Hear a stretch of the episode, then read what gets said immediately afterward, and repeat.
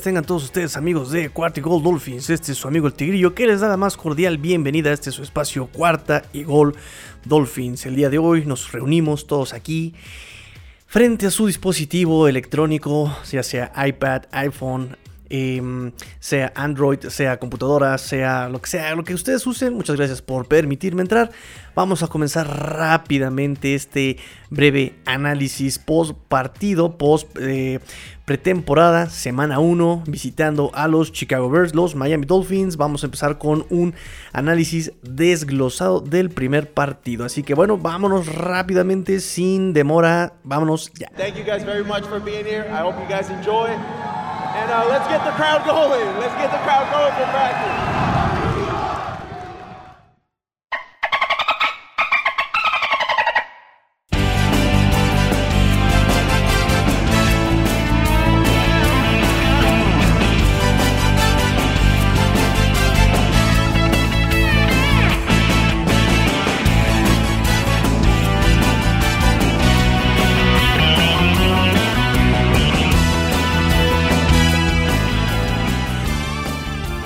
Muy bien muchachos, pues vamos a empezar con lo positivo, con lo bueno del partido contra Chicago. Yo creo que muchos estaban muy esperanzados como que los Dolphins ya iban a romperla así sabroso, sabroso. Pero amigos, antes que otra cosa, yo quiero ser la, record, eh, la recordación, como la antojación.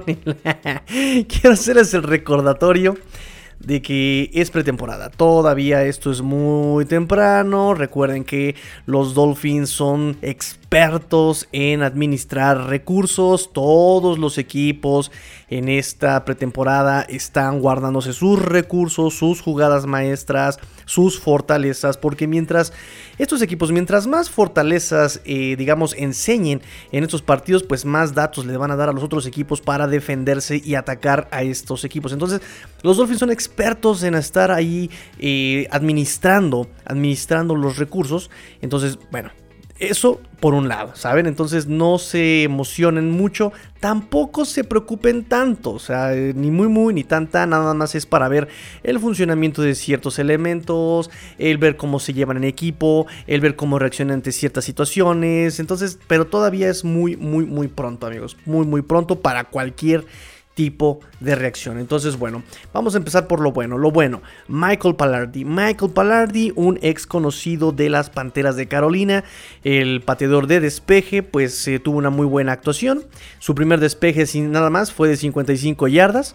Él tuvo en todo el partido 5 despejes para 265 yardas en un promedio de 53 yardas, promedio, promedio 53 yardas.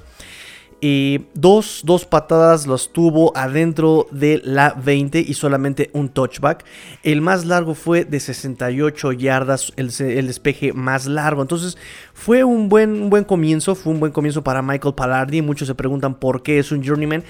Eh, por qué estuvo por tantos, por tantos equipos. Bueno, ahorita vamos a explotarlo aquí en los Miami Dolphins. Recuerden que este, este staff, este front office les encanta andar buscando gente con talento que pueda explotarse, que pueda desarrollarse. Y pues algo ven en Michael Pallardi para, pues obviamente sustituir a este Matt Hawk que está en los Bills de Buffalo.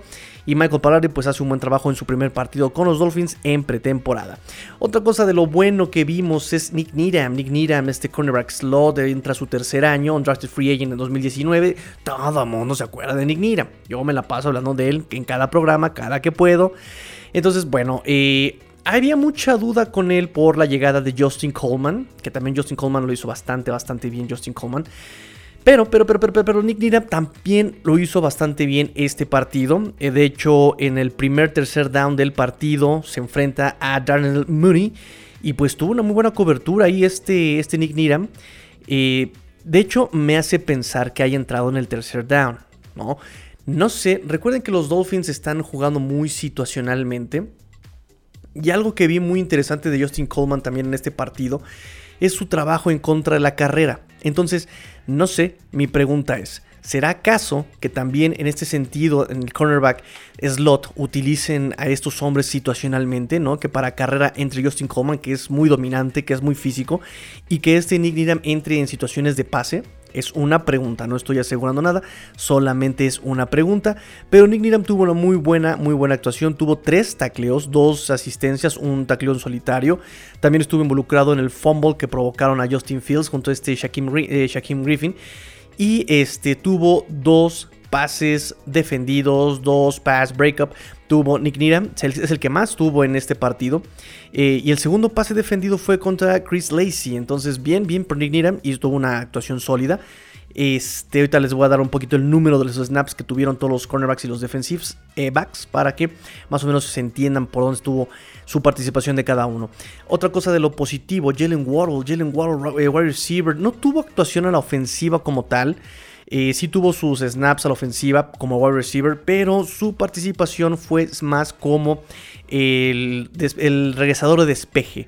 Tuvo una participación de regresador de despeje muy buena, 24 yardas. Oficialmente son 24 yardas. El NFL así lo maneja como 24 yardas pero bueno, sabemos el sentir de todos ante esta situación de Jalen Waddle. Es un rotundo no, por favor, no, Brian Flores, por favor, no lo uses como regresador de patadas, por favor. Deja que sea el wide receiver favorito de Tua. Deja que haga sus yardas este, por recepción y por pase. No lo vayas a poner a manejar este, las regresos de patadas porque ya tenemos el antecedente de Preston Williams. La estaba rompiendo en el 2019 y en un regreso de despeje es cuando se viene y se truena el muchacho. Entonces, por favor, sabemos que Brian Flores le encanta, le encanta poner a los mejores en eh, los equipos especiales, pero bueno, por favor, ojalá con Jalen Waddle haga una excepción y ponga ahí a Malcolm Perry, a Noik Binogen y ponga ahí a Jackie Miranda, a quien quieras, pero a Jalen Waddle, cuídamelo, por favor, cuídamelo, que viene de una ruptura de, de tobillo, por favor. Aunque entiendo la importancia que le pone Brian Flores, recuerden que es muy importante el POP o el position up position, o sea, la posición de la posición, es muy importante en los equipos especiales en este estira y afloja, en el ganar la posesión de la posición en el partido, es muy importante, se puede, lo vimos justamente en el partido contra los Chicago Bears, eh, los regresos de patadas son muy importantes, pero por favor, por favor, déjame a mi Jalen Waddle como wide receiver. También de lo positivo, Mike Gesicki. Mike Gesicki se reencuentra con esos pases largos. Eh, el pase completo más largo de Tua fue justamente con Mike Gesicki. Entonces, este, bueno, vimos combinados en esa jugada muchas situaciones. Por ejemplo, una buena protección de pase para Tua. Este, de hecho, este es el pase más largo en pretemporada de los Miami Dolphins desde el 2017 contra Minnesota. Ese pase fue de el quarterback Fails, ¿se acuerdan de Fails? A Jaquim Rand, de 65 yardas. Desde entonces, este es el pase más largo, 50 yardas. Y Mike Siki también tuvo una participación, pues buena, buena participación en esos primeros drives de, de Miami. Eh, dos targets, dos recepciones para 56 yardas. Es decir, uno de 6 yardas y uno de 50 yardas. Bien por Mike Siki.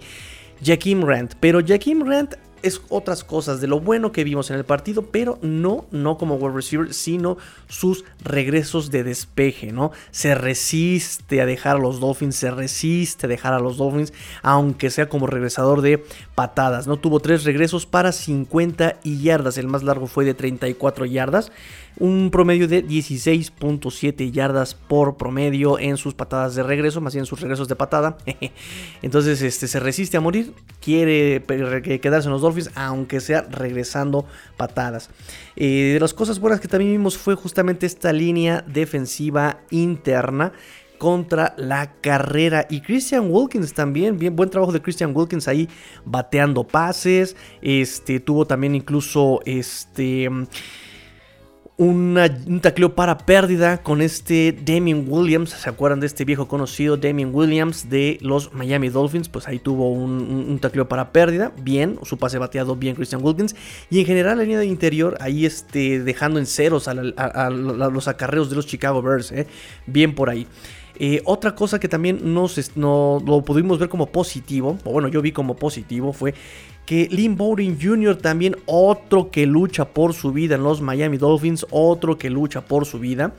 es, lo que decíamos, ¿no? En entrenamiento ha sido muy discreto su participación, ha sido muy discreta su participación de Lynn Jr., a pesar de que pues hay mucho, mucho campo para sobresalir, porque pues no están entrenando los titulares, ¿no? Los que podrían ser espectaculares, como Devante Parker y Will Fuller, ¿no?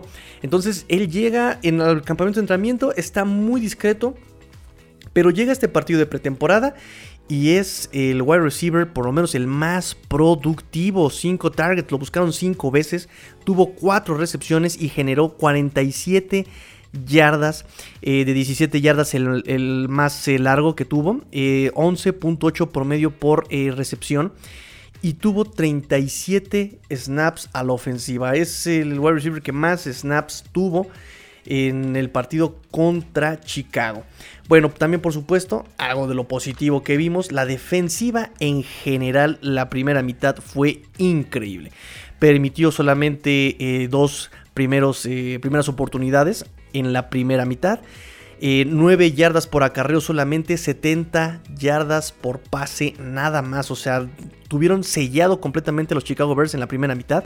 Solamente permitieron 3 puntos y una conversión de tercera oportunidad solamente. Y hay que recalcar que no estaba jugando ni Xavier Howard, ni Byron Jones, ni Emmanuel Ogba, ni Jalen Phillips, ni mi Brandon Jones, ni Vince Beagle. O sea, estaba jugando el segundo equipo y fue muy buen, muy buen partido del, eh, digamos, los Em, el segundo equipo eh, de la defensiva de los Miami Dolphins. Muy bien en la primera mitad, muy bien.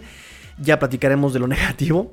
Y Tua, yo creo que dejé para final lo positivo de Tua porque em, viene a comprobar este partido muchas cosas de las que yo he comentado durante todo este off-season, durante la última parte de la temporada el año pasado. Y pudimos ver todo eso que vinimos prometiendo desde todos estos programas. Ya lo pudimos ver un poco en estos primeros dos drives que tuvo Tua en eh, este sábado.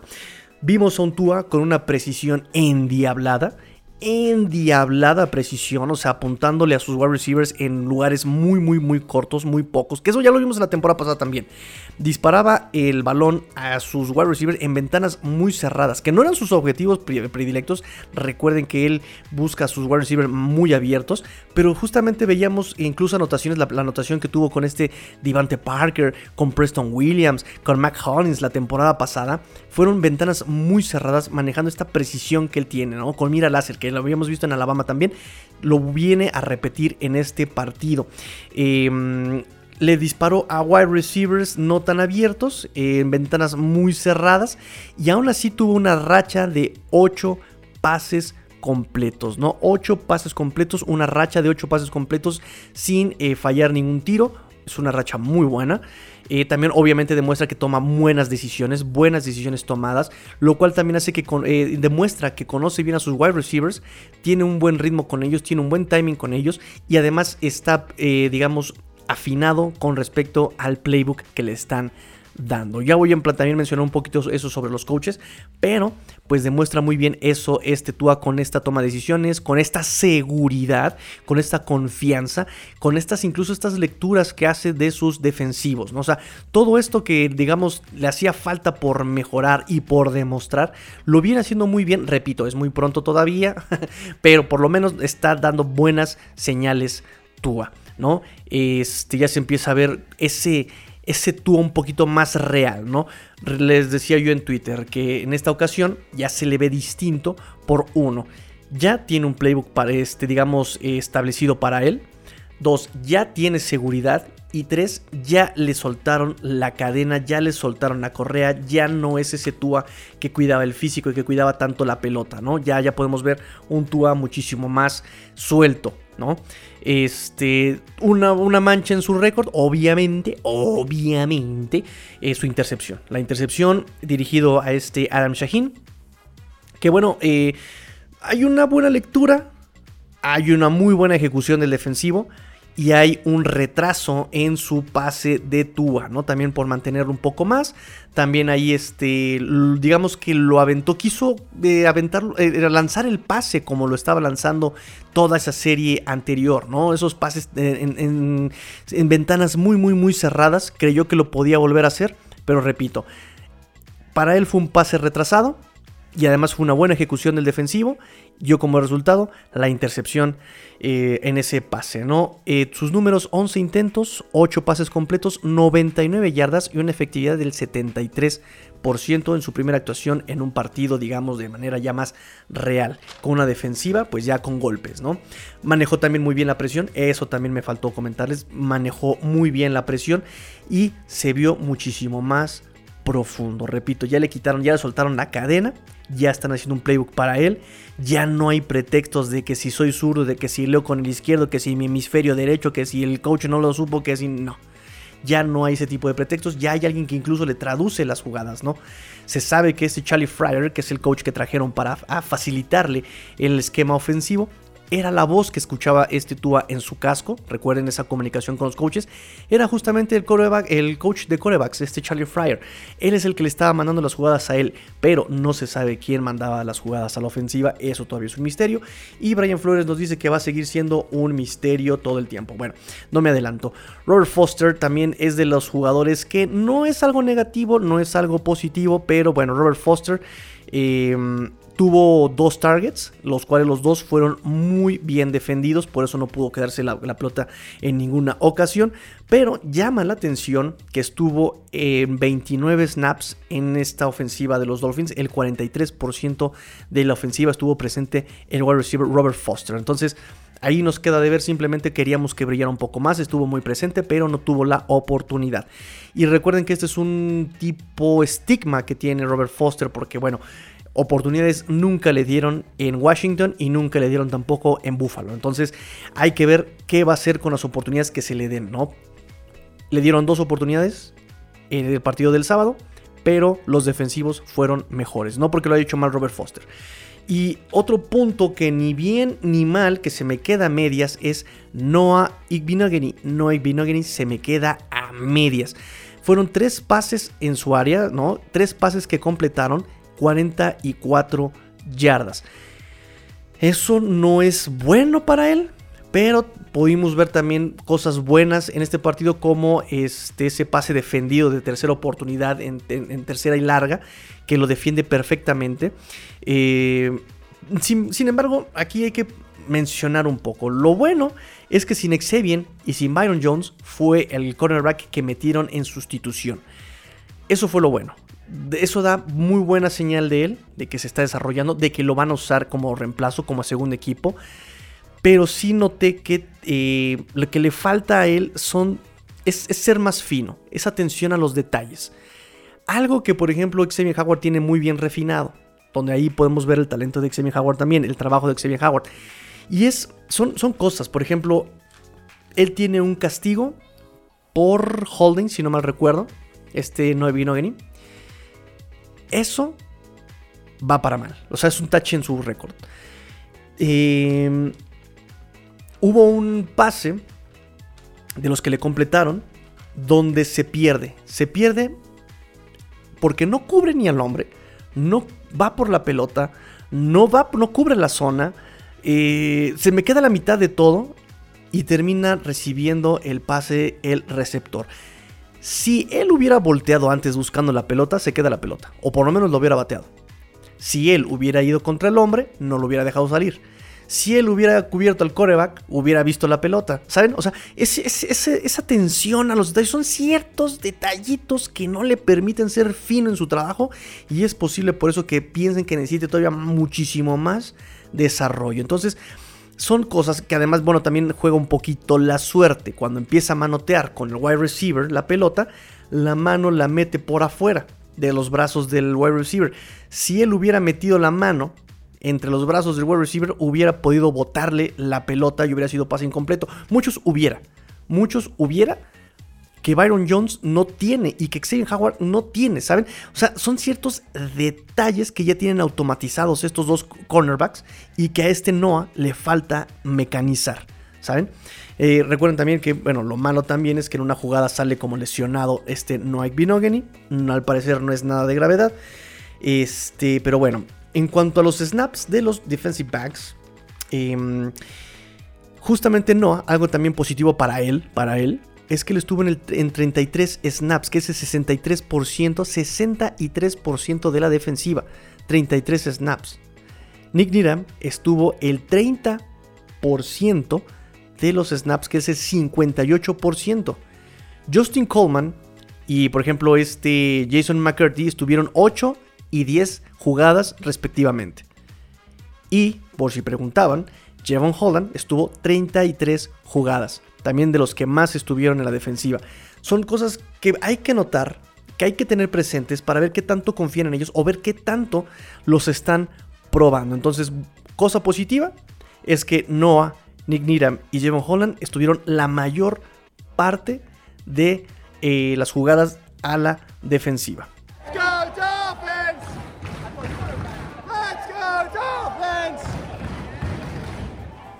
Y vámonos con lo negativo, vámonos con lo malo. Una de las cosas de, de lo malo fue justamente el fumble de Chris Miaric, ¿no? O sea, una buen pase me parece que de Jacoby Brissett y a él justamente, o sea, es técnica básica, proteger la pelota, proteger la pelota, estás corriendo por donde más tráfico hay, ¿qué tienes que hacer? Proteger la pelota, haces bien tu caja, de donde llevas el balón. Y, sueltas la pelota, mijo, por Dios. Este touch ahí para Chris Miaric. No es un novato, ya tiene dos años ahí en la liga, ya es como para que eso lo tuviera como bien aprendido, ¿no?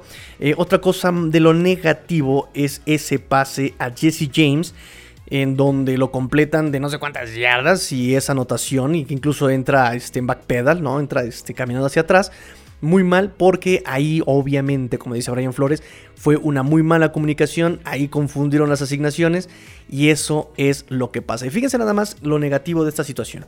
Toda esta semana, todas estas semanas se ha puesto énfasis en las asignaciones, en las alineaciones, en los fundamentos y en esa jugada falló todo.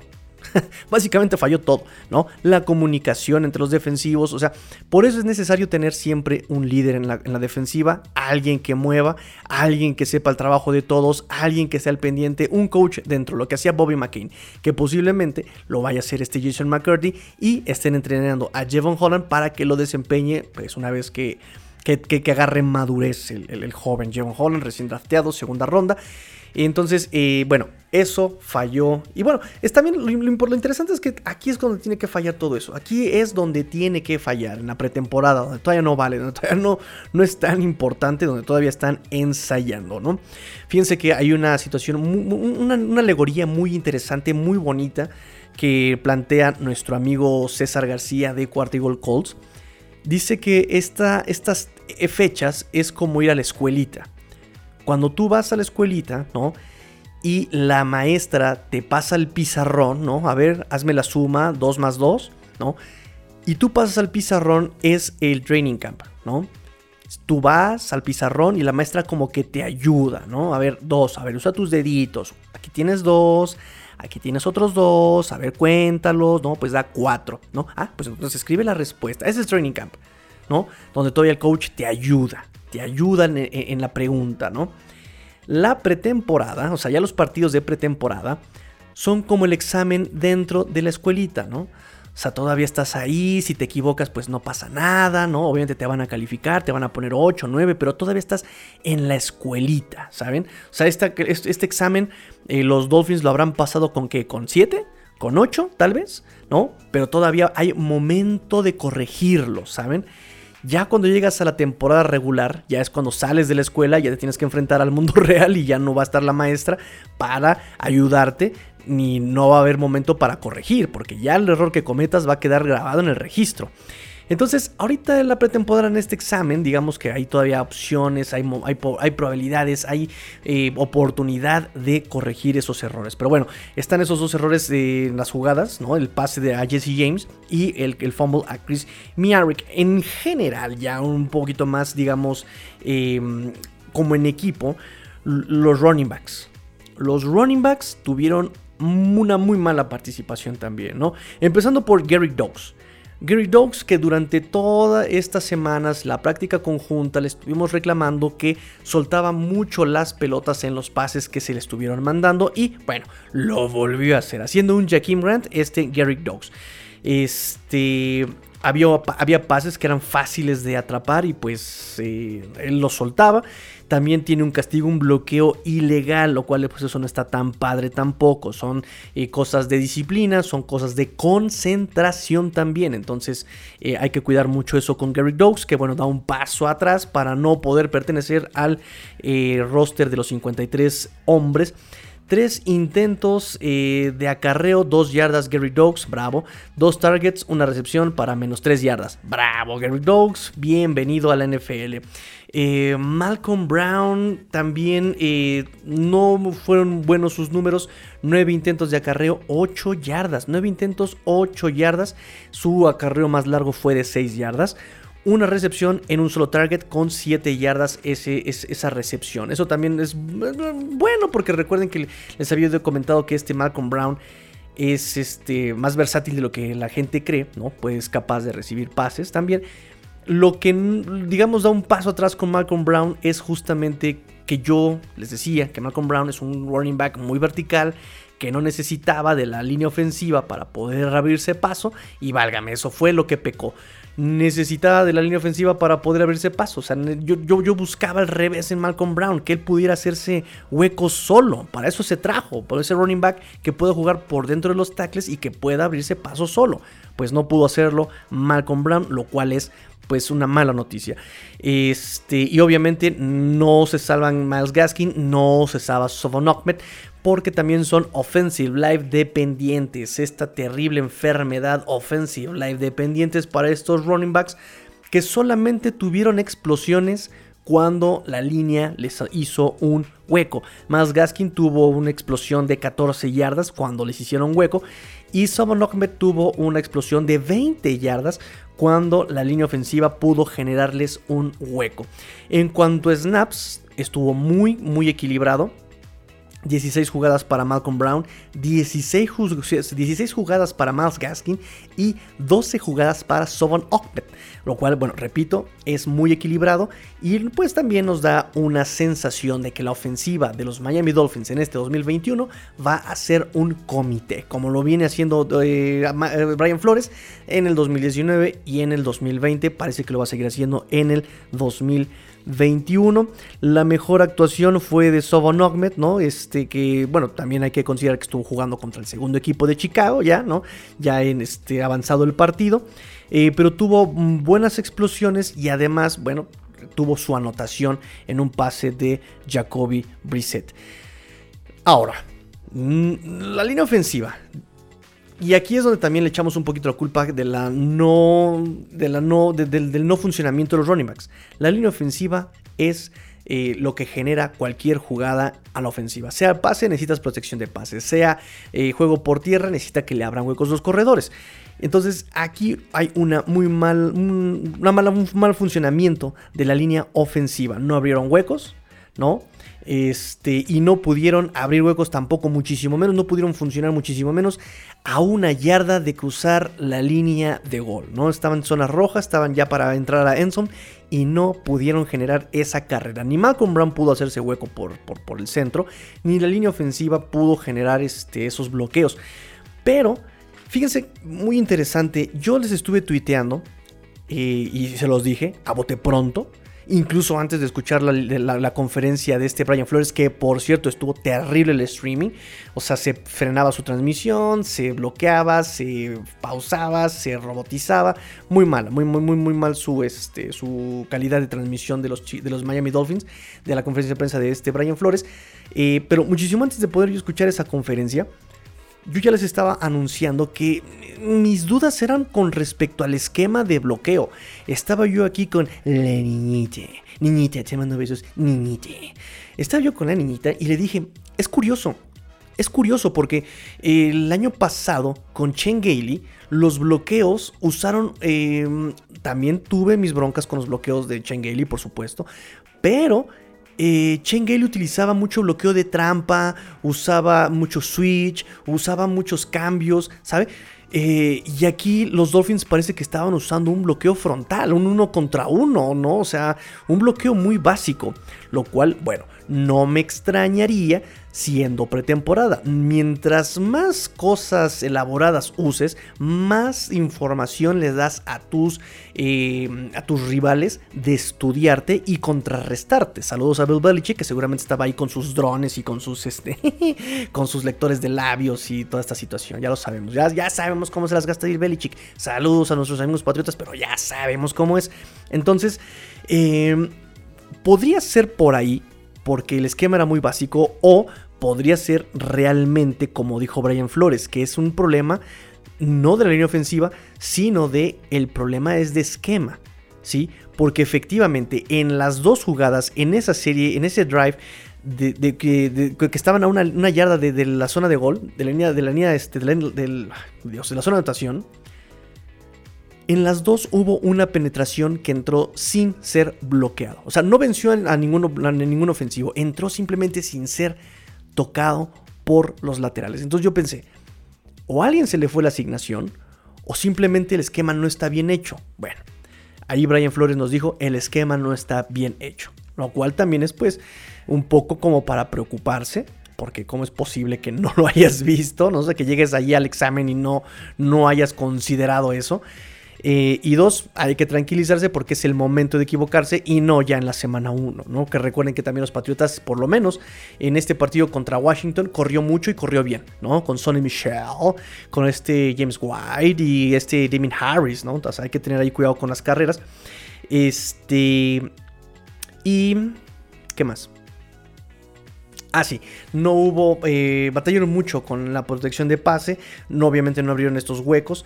Este, hubo también castigos, holding de este Austin Jackson, holding de Solomon Kinley, que también ya es, el holding ya es el recurso desesperado cuando te está venciendo tu eh, defensivo.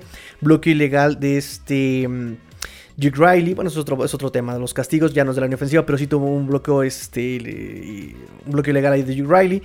Y un bloqueo por la espalda de Kirk Merritt, ¿no? Pero bueno, eso es otro tema. Ahí están esos castigos. Este. Y los suplentes de esta línea ofensiva. También terribles. Entonces, si el equipo titular fue malo. El equipo suplente está muchísimo peor. Y ruego porque no se lesione absolutamente nadie en la temporada regular. Justin Coleman, séptima ronda. Este Jermaine Illuminor, que nos habíamos prometido que era un buen backup, ¿no? Que de hecho fue titular el año pasado en algunos juegos este, de, los Patriotas.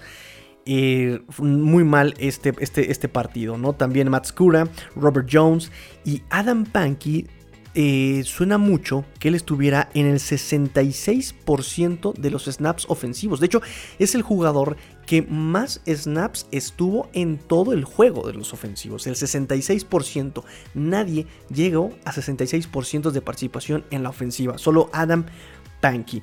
Entonces, eh, vean. Adam Pankey, una captura, dos capturas, ah, eh, perdón, dos golpes al coreback. 5 presiones permitió en 21 snaps de eh, bloqueo para pase.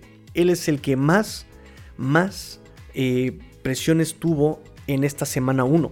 Junto con, junto con Austin Jackson, que también es el que más eh, tuvo presiones ahí este, al coreback. Lo positivo de la línea ofensiva, si algo podría tener, fue el centro, que es Michael Dieter, que no permitió ni una captura ni una presión. En cuanto al juego terrestre, ya es otro asunto, porque fueron muy mal calificados los linieros eh, ofensivos de Miami. Eh, Adam Pankey tuvo una calificación promedio en, bloqueo para carrera. Este, eh, Coleman tuvo una calificación promedio. Robert Jones fue calificado bajísimo. Matt Cura, una calificación promedio. Y por ejemplo, Pro Football Focus de 229 linieros que estuvieron calificando. Eh, Austin Jackson quedó en el 163. Michael Dieter en el 109. Robert Hunt 168. Solomon Kinley 147. Y Jesse Davis fue el cuarto peor calificado en bloqueo para eh, la carrera. Austin Jackson incluso permitió 5 presiones también eh, de coreback en juego eh, contra el pase. Yo les voy a decir una cosa. A mí se me hace muy extraño. Muy extraño. Muy extraño que estos novatos sin pretemporada, me refiero a Austin Jackson, a Solomon Kinley y a Robert Hunt, se me hace muy extraño que los hayan aventado sin pretemporada en el 2020. Y repito, no, no, no lo hicieron de manera espectacular, no lo hicieron de manera maravillosa, pero lo hicieron regular por lo menos. No me creo el cuento de que en este partido, misteriosamente, ya con entrenamientos, con acondicionamiento, con mini campamento de entrenamiento, con campamento de entrenamiento, con práctica conjunta, lo hayan hecho tan mal, como si hubieran sido novatos. Así. Yo no me lo creo. Algo, algo está pasando ahí. Algo está pasando ahí. Y repito, pueden pasar dos cosas. Pretemporada me guardo mis mejores trucos y dos, el esquema. ¿No? Ahí algo está pasando por ahí, porque no me creo que, que, en, esta, en este año con todas esas armas, con todas esas herramientas, estos eh, linieros hayan dado un paso para atrás. O sea, ya ni siquiera en su temporada de novatos, donde no hubo nada de estas herramientas para aprender las ofensivas y adaptarse a la velocidad del juego y adaptarse al golpeo del NFL, lo hayan hecho de manera regular y ahorita lo hayan hecho mal, incluso ya con la experiencia del año pasado. ¿sí? No me lo creo. Algo, algo hasta ahí, algo ahí hay. Este, en cuanto a Solomon Kinley, este Flores dijo, creo que hizo un buen trabajo como guardia izquierdo. Hay una buena competencia ahí en la posición de guardia izquierdo, refiriéndose a Liam Meikenberg. Entonces ahí nos da una pista de que Liam Meikenberg va a ser usado como guardia izquierdo, lo cual, gracias, yo les había comentado que yo quería ver a Liam como guardia por su falta de movilidad como tackle. Liam Meikenberg en colegial en Notre Dame sufrió mucho con eh, defensive ends muy rápidos y muy ágiles. En la NFL obviamente te enfrentas a un Aaron Donald, te hace pedazos. Te hace pedazos. Sufrió mucho contra Jalen Phillips en el primer día de entrenamiento, lo recuerdan. Entonces, con ese peso, con esa inteligencia, con esa experiencia, como guardia podría funcionar. Podría funcionar. Pero bueno, algo de lo que eh, volvemos a lo mismo. La vida es una tómbola, tam, tam, tómbola de luz y de color, de luz y de color. Liam Meikenberg le presumíamos que era muy durable, tres años sin lesión, y pues bueno, ahorita tiene lesión en el hombro Liam Eikenberg. La vida es una tómbola, no saben qué te puede tocar, como Forrest Gump dice, o más bien como la mamá de Forrest Gump. Eh, y bueno, Brian Flores. Algunos quedaron sin bloquear. No es culpa de la línea ofensiva. El esquema maneja lo siguiente normalmente. Hay 11 defensivos que buscan el balón. ¿Correcto? Correcto. ¿Qué pasa la ofensiva? ¿Qué pasa en la ofensiva?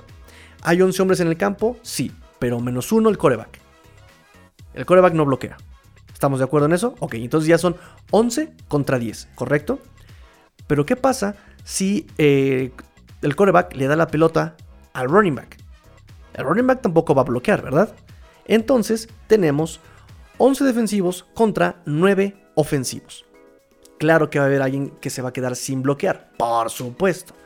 Pero justamente los esquemas de bloqueo buscan abrirle el camino en primer nivel y en segundo nivel de la manera más fácil para que justamente le facilites el trabajo al corredor. ¿Correcto? Correcto. Aquí hay un error porque desde el primer nivel alguien estaba quedando sin asignación. Ahí dejamos eso. Esa anotación, ahí la dejamos. Bien. Terminamos con la línea ofensiva. Hablamos de los suplentes de la línea ofensiva. Y nos vamos a, los suplentes de la defensiva. O sea, el tercer equipo de la defensiva también es... Le falta mucho trabajo en fundamentos. Un mal tacleo. No hubo presión. Eh, y obviamente también, lo como pudimos ver, se les dificultó terriblemente un coreback móvil como Justin Fields. Y lo hicieron ver como. como Dios. O sea, ¿quién es ese Cam Newton en 2015? Ah, no, Justin Fields. ¿qué pasó? Estaba jugando contra el tercer equipo de Miami. Muchos de ellos van a ser cortados. Pero de todas maneras, esperemos que corten a los que son malísimos. Porque, repito, falló mucho el fundamento falló mucho la comunicación entre ellos, falló mucho su asignación, falló mucho su presión, no hubo pass rush, eh, falló mucho el tacleo. Y repito, a Justino Campos, ¿qué digo? A Justin Fields lo hicieron ver como Dios. Al respecto de los cortados, acuérdense que el martes eh, va a haber un corte, este martes va a haber corte a 85 hombres. Por puros snaps, digamos, por snaps en este partido, que no jugaron o jugaron muy poco, los elegidos para ser cortados probablemente sea este Askew, este Hobart, Mars, Jerome Johnson, Kylan Johnson y Timon Paris. Son jugadores que o de plano no jugaron o tuvieron uno u otro snap y solamente jugaron en, eh, en equipos especiales. Son los que hasta ahora son los que más suenan para ser cortados. Y por último, y por último, Ethan Carter y Adam Shaheen, que se trajeron también para ser bloqueadores y para pues, sus, sus, chances de cachar pases. Eh, no pudieron hacer un tacleo adecuado. Y cuando ellos sí tenían la asignación, por ejemplo, de bloquear eh, algún defensivo, los dos este, asignaciones que tenían entraron a bloquear para pérdida a Malcolm Brown. Y ese no entró solito, o sea, sí había una asignación para él, que era justamente o Ethan Carter o Adam Shaheen, y pues fue el que tacleó atrás de la línea a Malcolm Brown. O sea, gracias, gracias cuates, gracias, gracias por echarme la mano, dice Malcolm Brown.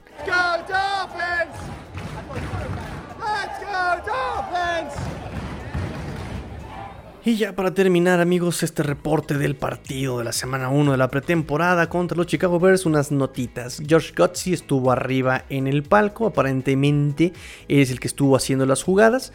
Este Statsville estuvo abajo a nivel de campo y Charlie Fryer es el que estaba en la voz en el casco de este Tua mandando las jugadas y eso nos lo dijo Tua mismo en una conferencia. Flores nos dice que ellos saben cómo manejarse, ellos saben cómo tienen su dinámica, ellos parece que está trabajando bien y que no les va a decir nada a nadie, lo van a mantener interno, su funcionamiento interno de la ofensiva. En la conferencia de prensa rápidamente. Xavier, Ogba y Baron Jones tuvieron un descanso, le están manejando ahí su carga de trabajo, por eso no jugaron en el, el sábado contra los Chicago Bears. Allen Hearns está lidiando con algún problema de lesión, nos dice Brian Flores. Aún no determinan qué titulares van a jugar contra Atlanta en la semana 2 de la pretemporada. Están enfocados primero en las prácticas conjuntas con ellos en esta semana, allá en las instalaciones de los Miami Dolphins. Austin Jackson dice hizo algunas buenas cosas, hizo buenas cosas eh, tanto en la carrera como en el eh, juego de pase, nos dice este Brian Flores. Miles Gaskin hizo un buen trabajo como defensivo en la intercepción de Tua y dice espero que todos mis jugadores sean defensivos cuando pase esto de los turnovers. Eh, dice no hicimos un buen trabajo en la línea en general. Este, no terminamos las series. Eh, esa serie es como se refiere obviamente a la, ofensiva, la intercepción, no se terminó esa serie. Y obviamente también se refiere a la que terminó en tres puntos, que no pudieron cruzar una yarda para anotar. Y él dice, eh, todo esto, todas estas situaciones donde no terminas estas series ofensivas, pues te lo termina cobrando. Y bueno, por eso perdieron los Dolphins el sábado, nos dice este Brian Flores.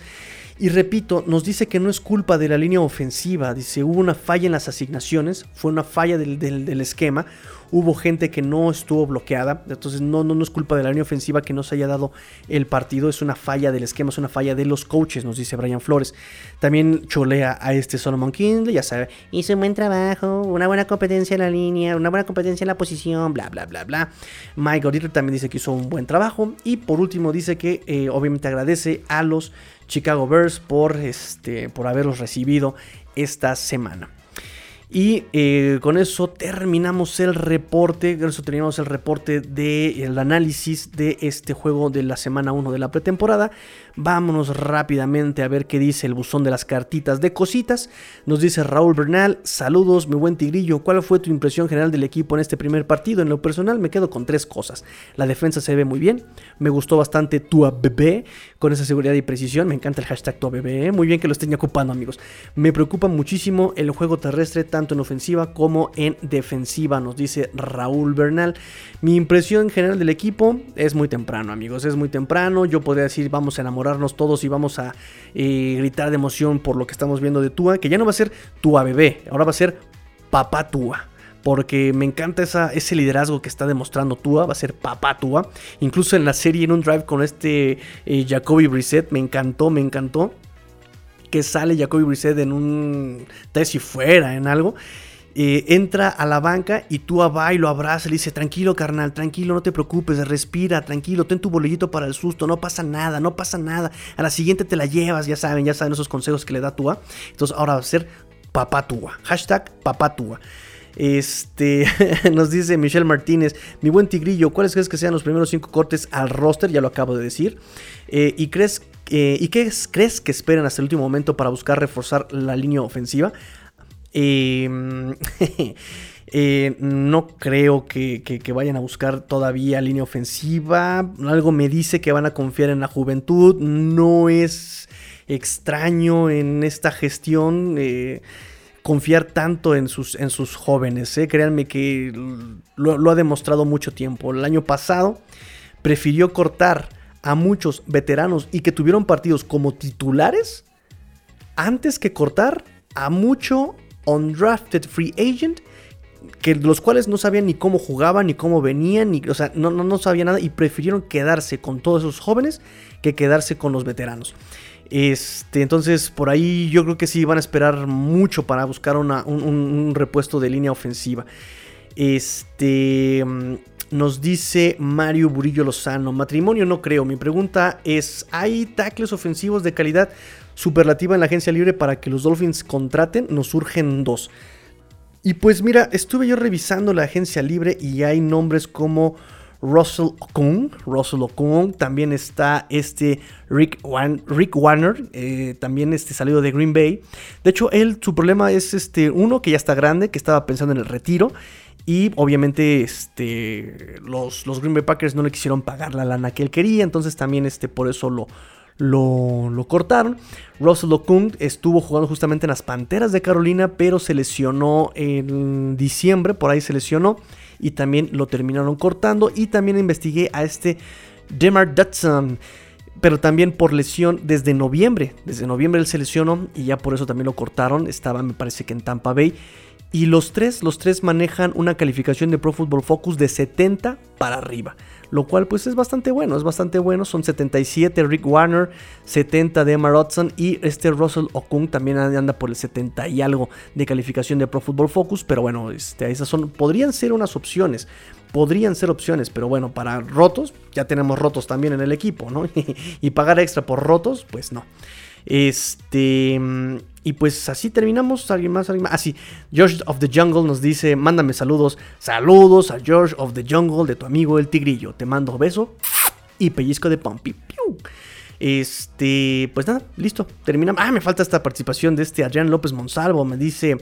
Hermano, como hermano Tigrillo, como siempre un placer saludarte y felicitarte por la gran familia Dolphin que has formado. Gracias a ustedes, a ustedes son las que lo forman. Dice, nuestro común denominador es la enorme pasión y la cero mala vibra para nuestro equipo. Correcto. Hoy, más que realizar una pregunta, quiero dar mi opinión respecto de tres puntos del partido contra Chicago Bears. Uno, no hay nada que temer con tu ABB en los controles. Hashtag tu ABB, me encanta. Eh, hay amor con Gesicki y creo que será una constante con varios de las armas ofensivas de Miami. Dos, si bien la offensive line no preocupa a todos, estoy seguro que el coach Flores ya se está ocupando y la gerencia del equipo no tardará en abonar con alguien, con alguna sorpresa. Tres, si bien la defensiva del primer equipo se vio dominante, todos los defensive backs se vieron especialmente sobresalientes y esas son sin duda buenas noticias. Muchas gracias por todo el empeño que tienes día a día, FinSop. Gracias a ustedes, amigos. Gracias a ustedes. Gracias por su apoyo. Gracias siempre por prestarme audios. Y gracias por compartir el link. Gracias por compartir todo lo que andamos ahí este, compartiendo en las redes sociales de Cuarta y Gold Dolphins. Arroba Cuarta y Gold Dolphins. Arroba Cuarta y Gold Dolphins. Arroba Cuarta y Gold Dolphins. Entonces, ahora sí, muchachos, nos despedimos. Pórtense mal. Cuídense bien, sean el cambio que quieren ver en el mundo. Esto fue Gold Dolphins, porque la NFL no termina y los Dolphins tampoco. Fins up. Tirillo fuera.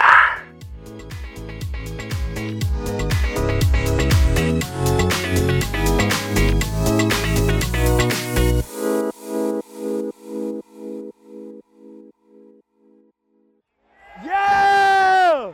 Let's go! Let's go!